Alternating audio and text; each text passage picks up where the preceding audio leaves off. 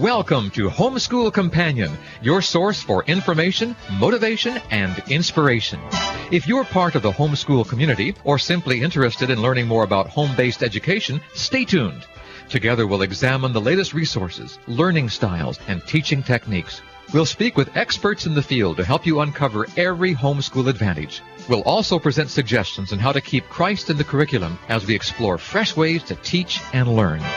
Here's your homeschool companion host, author, educator, and children's ministry specialist, Dr. Rose Gamblin. Welcome, welcome. Thank you so much for spending this time with us. Today's devotion is about the box turtle. Put a knife to thy throat, if thou be a man given to appetite. Proverbs 23 2. That's pretty strong. It's saying that, you know, it's better to cut your throat than it is to overeat. Hmm. Well, a box turtle can live longer than a human being. One reliable record says that a turtle lived to be 138 years old. Another box turtle was given to the king of Tongatapu in 1777. How old it was at the time is not known, but it didn't die until 1966, which made it at least 189 years old. How could it live so long? No one knows that either. A box turtle which hatches underground has no parent to teach or protect it. Yet it knows exactly what to do. It's about the size of a quarter when it hatches. It digs its way to the surface and hides for a few days, living on the egg yolk attached to the underside of its shell. When the yolk is gone, it searches for food, which it has no problem finding because the box turtle eats just about any plant or animal material. It takes five or six years for the turtle's shell to harden sufficiently so that the animal doesn't have to hide most of the time. Then, with a reliable suit of armor, the box turtle wanders freely wherever it wants to go. When danger threatens, it withdraws into its fortress and waits for the danger to go away. When it is tightly sealed inside its shell, you can't even slip a piece of paper or a knife blade between the closed doors. However, if the box turtle happens upon a patch of strawberries, mm, one of its favorite foods, it may get into trouble. It is likely to gorge itself on them until it can no longer fit into its shell. Until all that digests, is vulnerable to attack from predators that love turtle steak for lunch. To some people, gluttony is not a serious matter, but not so with God. In Old Testament times, one might be stoned to death for persistent gluttony and drunkenness. There are other indulgences that leave us vulnerable to Satan's attack and if we are wise, well, we will be aware of them also. Let's pray. Dear Heavenly Father, we certainly want to honor our bodies as the temple of God, and we know you are our shield and buckler and our armor. And be with us today. Help everything that we do, say, eat, or drink be to the honor and glory of God. All this I pray in thy holy name. Amen. Ta da! Arts and crafts. Well, on my Pinterest site, and the call letters for that are MR Gamblin 2. And you can go to Windows on God's World board.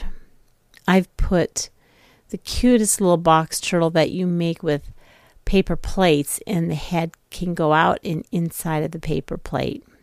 I've also put a way to make a habitat. You know, often we just run across a box turtle and we might not know how to keep it, but this is how to make an outdoor habitat for your box turtle and then a feeding guide. So you should have a lot of fun studying about a box turtle if you should happen across one.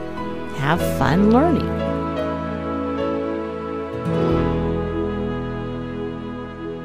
Curriculum Corner. All week we're talking about emerging trends or yeah, emerging trends in homeschooling.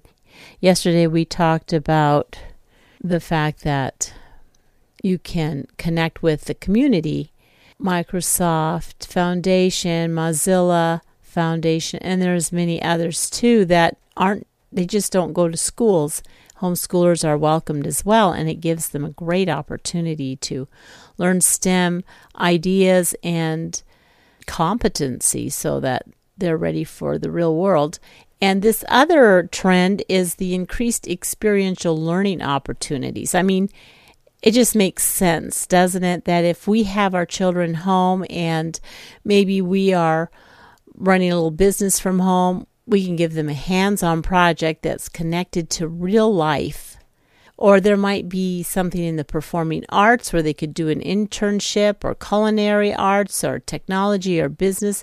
And students who participate in these types of educational initiatives, they're gaining real world experience and they're getting exposure to influential people that could mentor them and help them throughout their whole professional lives. So increased experiential learning opportunities opportunities is another tr- emerging trend in the homeschooling community.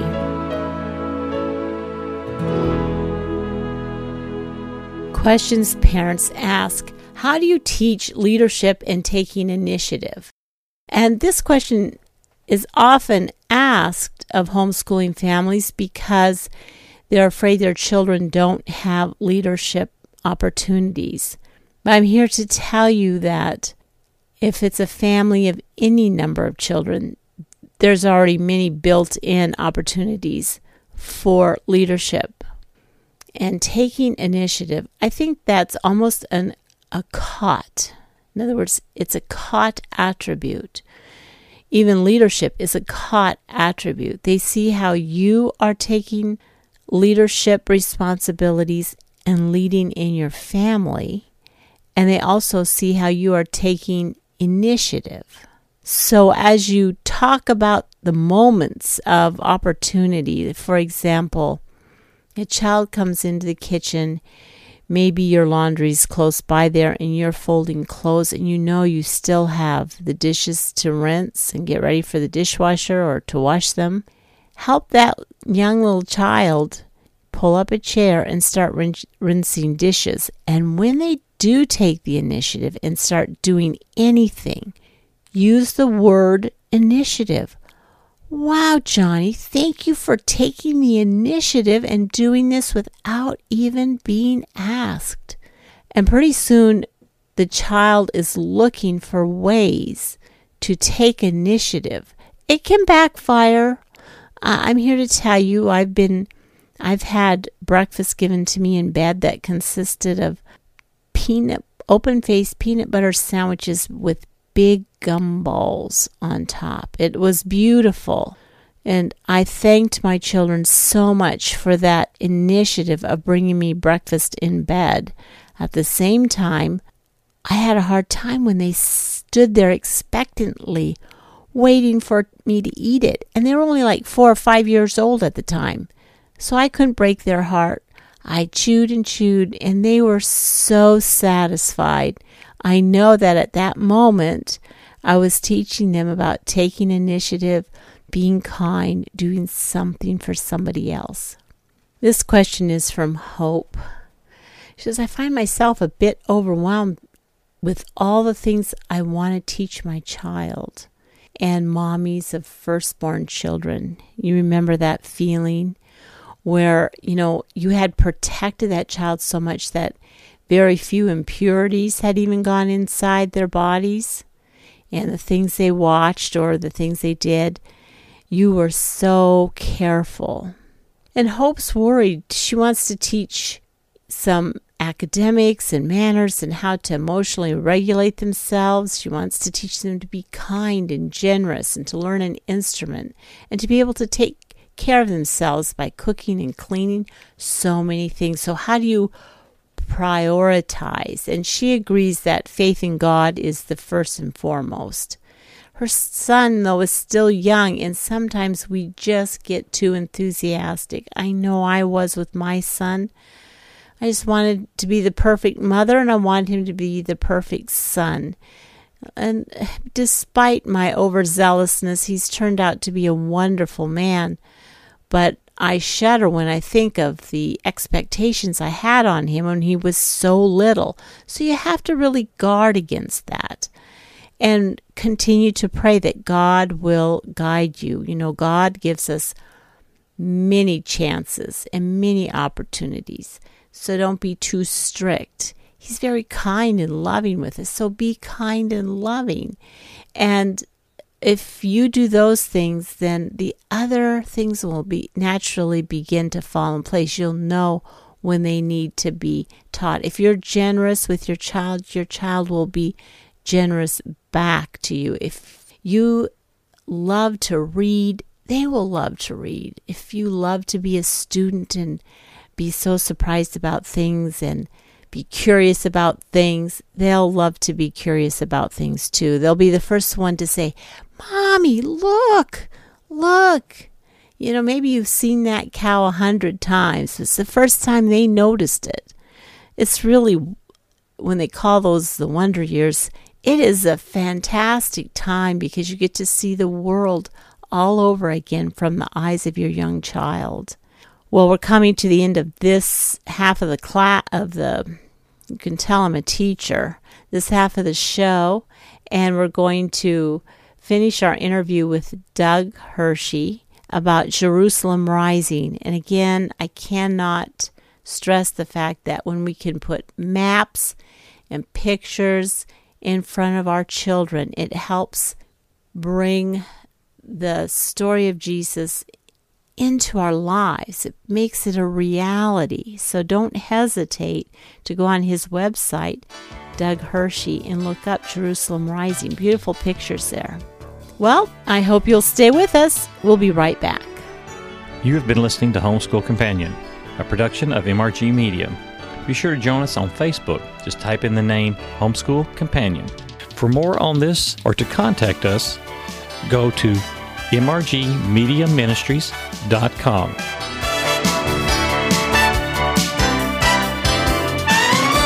Welcome, welcome. I'm here with Doug Hershey, and we had uh, a while ago done the interview on the ancient I mean, on uh, Israel Rising. Mm-hmm. And at that point, your website really had a lot of resources that homeschooling families could use. And I'd like to mention that I should have mentioned it yesterday, so I'll maybe insert it. What would be a good website for them to go to? At doughershey.co. In fact, it's funny you mentioned that. I know that there's some homeschool families uh, that have utilized an online course that's on that on the website at doughershey.co.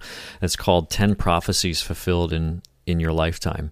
And for you know, for uh, about a two-hour time block, I go through ten different prophecies in the Old Testament uh, that have come to pass in the you know during our lifetime. And I'm in Israel on location, you know, so we reread the scriptures and then we you know are on site and show you what's been happening. And so that's been something that's been really useful. That's uh, it's part of the the online course is part of that ancient prophecy modern lens series, as with Israel Rising and now Jerusalem so Rising. if they go to doughershey.co, they can see that there. They can access that absolutely at there. Mm-hmm. What else is on your website that may be of interest? Uh, both Israel Rising and Jerusalem Rising, um, and um, you know, so that's you know my my other books as well. So um, and it's a great place to to set up um, you know contact as well.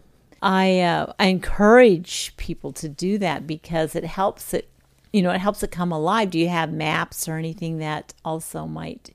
Uh, with actually with Israel Rising, the first book, we're in the process of doing a, a second edition that puts a lot of the maps in. Uh, when we had done that one uh, for the 70th anniversary, um, we were kind of rushing to hit some deadlines, and there were some things that we didn't get to put in. But now with the 75th anniversary of Israel coming up in another 14, 15 months from right now, uh, we're kind of revamping and doing a second edition that includes a lot of the maps and shows you exactly where a lot of the photos from all over Israel. Again, the same yes. then and now photos yes. that uh, that point back to these prophecies. I know that there's nothing that takes the place of actually going there, but both of your books are the closest thing to having a virtual tour of Israel, of the, the country Israel, and now of the city Jerusalem. Do you do anything with um, archaeology or looking at any artifacts or anything like that? Not within the books, but when I when I take groups there, of course, we're we're spending time and talking to different archaeologists and and talking to uh, different people in the land involved in some different excavations and things, but. Uh, again, I mean, just uh, if if the nation of Israel has shown us anything in the last seventy three years, is really through archaeology, yes. is just the accuracy of the Bible and, yes. and finding you know, people's names in the ground at the location, doing what you know the Bible says that they were doing at that particular time. You know, especially in and around Jerusalem, it's just really stunning. Now, how did your family become? Are you messianic? Messianic? No. Messianic? No, I, I, grew up in a Christian home, but it wasn't until about actually it wasn't until I was really got into a lot of this research that I was discovering my family had Jewish roots that were actually were hidden a couple hundred years ago. Wow. Uh, which um, which uh, actually to me made a lot of sense to me of why I feel so passionately about the land, and of course my work yes. and my research now of what I'm doing. It uh, kind of brought it full circle of why I feel that the way that I do. That would be an interesting story to you know, to have a subject that you're passionate about and then find out that your roots. Yeah, literally is in my yeah, DNA. You it's know, in your so. DNA. Wow, that's very cool. So, as um, as a tour guide, what are some of? Give us like a virtual tour. Uh, well, uh, in terms of uh, of yeah, different locations. Say yeah, say, say you're taking us to Jerusalem. What would be our first stop? Oh man, in in and around Jerusalem, I, I when I take my groups there, it's you know, I, we could spend an entire week in Jerusalem and not you know get uh, not get bored with all the things that there are to to connect with. Um, you know, in in Jerusalem, there are remnants of King David's palace. Uh, they're rem- remnants of uh, of the wall that was built during the time of Hezekiah. Of course, the the Temple Mount, the area where the first and second temple was built. I mean, these are profound, profound locations, and and even going back even further, uh, Genesis 22 2 is the first time the word love is used in the Bible. And it was saying to Abraham to take your only son, whom you love. It's even in the context of your only son. Take your only son, whom you love, and sacrifice on this mountain, on in the mountains of Moriah. That the Temple Mount area where the first and second temple were built uh, is over Mount Moriah. It's all right there. Wow. So it's always been there's biblical history has always revolved around this place where God has said, "I've chosen this place to be my home." And this is where I'm going to dwell, and this is where I'm going to speak with you, and this is where I'm going to gather my children, and this is where all nations are going to come to worship. And and so uh, again, it's it, Jerusalem is so significant just simply because God has said so. Yes. And for a lot of people on, on tours that have been there for the first time, it's not unusual um, at first glance of the city of just kind of taking in the landscape to you know to feel it mm-hmm. or you know or to or to or to cry or you know to kind of yeah. really become emotional over yeah. it because it just really connects with so much that um, going back to Abraham, King David, Solomon, you know, through the prophets, and of course, being the place that uh, Jesus was uh, was crucified and buried and returning to. Yes. I mean, there's just sort of like all of world history kind of yes. revolves around that city. When I think of, um, you know, there's big chunks of time in the Bible that there's really eh, not a whole lot of story about, Hmm. but the fact that it keeps coming back, like I didn't realize that Abraham, I always thought of him at some other place, like Yeah. Mount Sinai or something. yeah, yeah. And uh, to realize that he was a type of Christ, or his son was, Mm-hmm. and he had to go out on faith and you know say, "I'm gonna, I'm gonna do this," and God's gonna provide. Yeah, absolutely. And and again, just locationally, one of the things I you know I always tell people, and we kind of point to it in in Jerusalem Rising as well, is that is the the the geography and the landscape really make a difference. And um, there's a particular spot in Jerusalem that uh, a, a lookout point where I can take people to and walk them through visually, walk them through the like the, the the Passion Week. He was arrested here. They took him over there. They put him in prison over there. He went to King Herod up there. He's probably crucified over here in this area somewhere. You know, and and it's all within a square mile uh, of each other. Like everything is just so so close. So you know, going back to Abraham again, it's just so significant that God tells Abraham to go to the mountains of Moriah. It doesn't say specifically, but just to think about again, the first time the word love is used is in the context of sacrificing his only only son, and then from the time of Abraham to Jesus, what about 2000 years. And so 2000 years god is giving his only son sacrificed really on almost on some of those same hillsides and within mm-hmm. certainly within the same region. So again it's god has such a profound plan for you know, locations and stories and cities and and being a place to gather people to himself.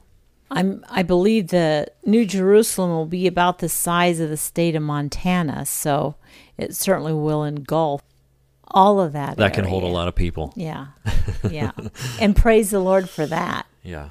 Uh, before we close, I want to ask what Francis Frith yeah, Francis Frith was one of the early photographers. So in in, okay. in Jerusalem Rising, uh, I I track some of the historical photographers that uh, were some of the first really ever with this newfangled technology of photography.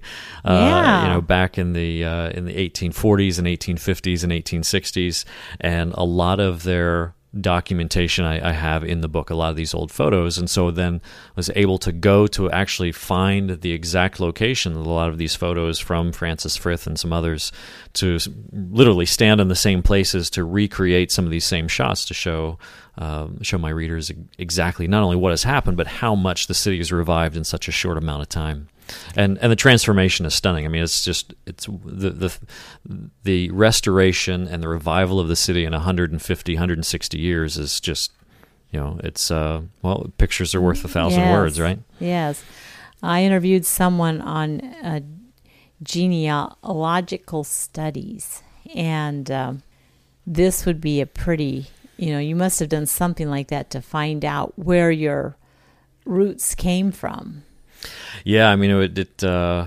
it, it, was actually a little easier than anticipated. I actually wasn't looking for it, and somebody had given me some uh, some family history that, uh, or a genealogy book that had some history at the front end that talked about. Um, you know how where where in Europe the family came from to the United States, and and that being a, a Jewish community, and and so I a lot of those pieces really came together. So the further I looked into it, it just really confirmed a lot of those things. That that's and then, um, I mean, you uh, you look, you know, like anybody else. You don't look Middle Eastern. So, were you European Jew or? Yeah, I mean, it was uh, my my family originally were was from the uh, like Swiss, Switzerland, Austria area. Uh, that had Jewish communities there dating back to, to Roman times, really. So um, you might have been one of the lost tribes of of Dan. Could have been. Could have been. Well, we're coming to the end of our show, and we're talking with Doug Hershey about the book called Jerusalem Rising, and he's he has some materials that are really great for anybody who wants to look at the books and also for homeschooling families that want to do a unit on Israel. You can go to at doughershey.co Exactly. Right. DougHershey.co is where you is my my home site, and uh, yeah, all the information's there, and the uh, and the online courses there connected to the Ancient Prophecy Modern Lens photo book series, and uh, yeah, it's a it's a great resource that uh, gives you some visual documentation of what God's been doing in in our day. Yes, praise the Lord. Thank you so much, Doug, for being with us, and I just I just can hardly look to I look forward to what you're going to do next. Thank you. Um, book three is in the process, and uh, the series continues to grow. I have one last thing to say, and that is God bless.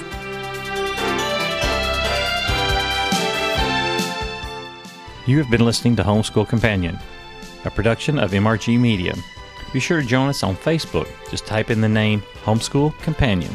For more on this or to contact us, go to mrgmediaministries.com. That's all one word. mrgmediaministries.com.